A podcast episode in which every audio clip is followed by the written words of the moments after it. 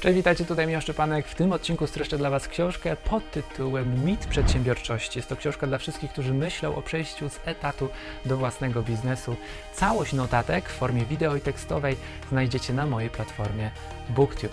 Zanim zaczniemy, moją pasją jest czytanie książek rozwojowych i przekuwanie tej wiedzy w działanie.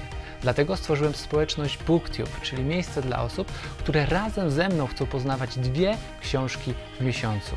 Książki z rozwoju osobistego i biznesowego. Prosto na maila wysyłam moje notatki w formie tekstowej i wideo, dzięki czemu możesz poznawać najciekawsze idee świata i oszczędzić czas. Otrzymasz również dostęp do kilkudziesięciu moich wideo notatek z książek, które każdy przynajmniej raz w życiu powinien przeczytać. Wejdź na booktube.pl i dołącz do naszej społeczności. Tymczasem przejdźmy do odcinka.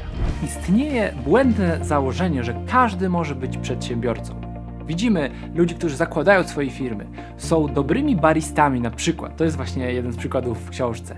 Robią świetną kawę i myślą sobie, dlaczego mam pracować w czyjejś kawiarni, dlaczego nie założyć swojej kawiarni i być w sobie samym szefem. Z powodu właśnie takiego myślenia 40% firm w USA upada w ciągu pierwszego roku a 80% w ciągu 5 lat. Albo inny przykład. Fryzjer, pracując w czyimś salonie, myśli sobie, założę swój własny salon fryzjerski.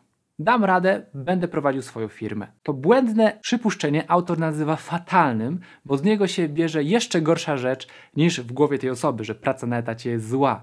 Dzieje się to, że nie umie prowadzić tej firmy, bo mimo to, że jest specjalistą w swojej dziedzinie, jest dobrym fryzjerem, dobrym baristą, to niekoniecznie nadaje się do prowadzenia firmy. Dlaczego? Zakładając własną firmę, godzisz się na to, że musisz wejść w trzy role. Te trzy role stają w konflikcie między sobą. Będąc jedną osobą, musisz być właśnie specjalistą, czyli taką osobą techniczną, która robiła to, co robiła, swój fach, oraz musisz być menedżerem, osobą, która zarządza całym procesem, oraz musisz być przedsiębiorcą, osobą, która ma wizję i nadaje kierunek i zna się na biznesie. Te trzy role są bardzo potrzebne w firmie, ale trzeba nimi odpowiednio zarządzić. Jeżeli specjalista zaczyna prowadzić swoją firmę, w większości jest tak, że 70% tej technicznej wiedzy i czasu właśnie wkłada w swoją firmę. Jedyne 10% pozostaje na bycie przedsiębiorcą, czyli myślenie o wizji, bo nie ma po prostu na to czasu.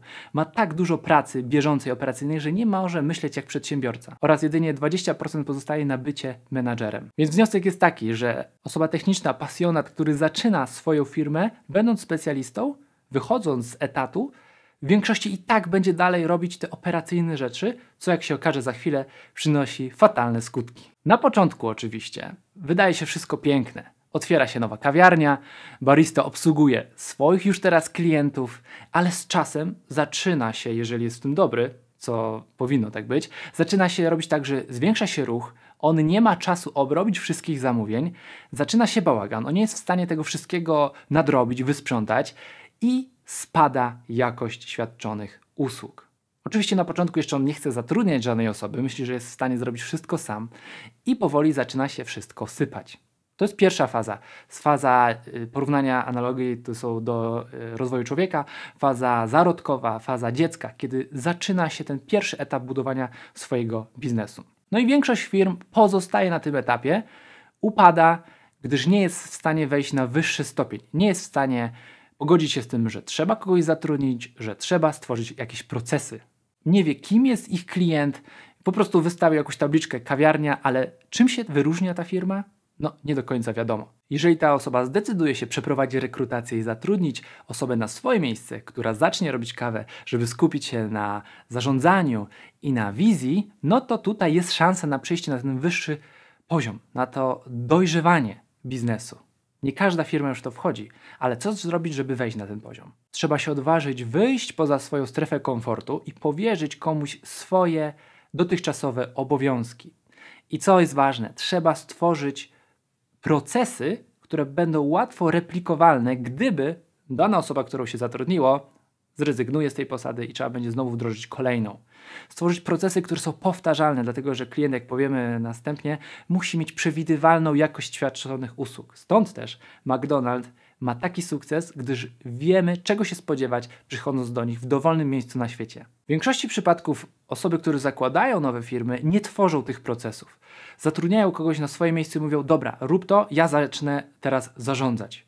Nie przekazują dokładnych instrukcji, przez to właśnie jakość świadczonych usług spada. Spada też liczba klientów i albo biznes po prostu upada, albo trzeba się przyznać do błędu, zdegradować siebie, zwolnić tę osobę i znowu być niewolnikiem samego siebie, czyli wytworzyło się nowego szefa.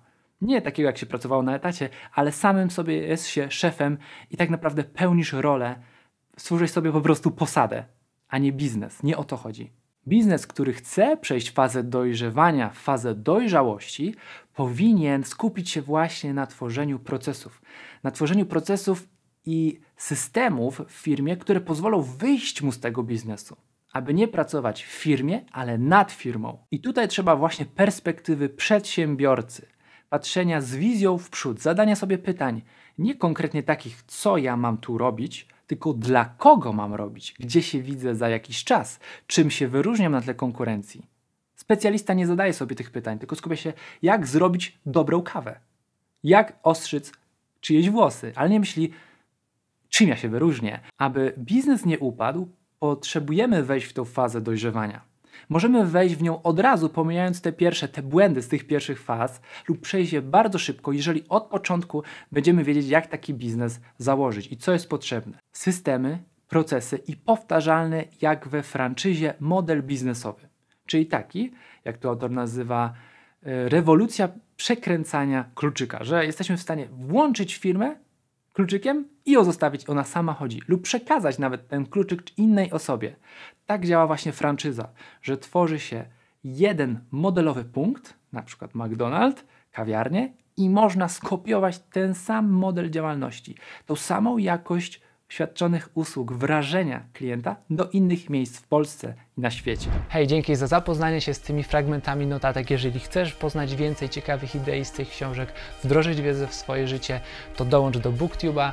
Link pod tym filmem do społeczności ludzi, którzy chcą wdrażać wiedzę z książek w swoje życie. Do zobaczenia w następnym odcinku.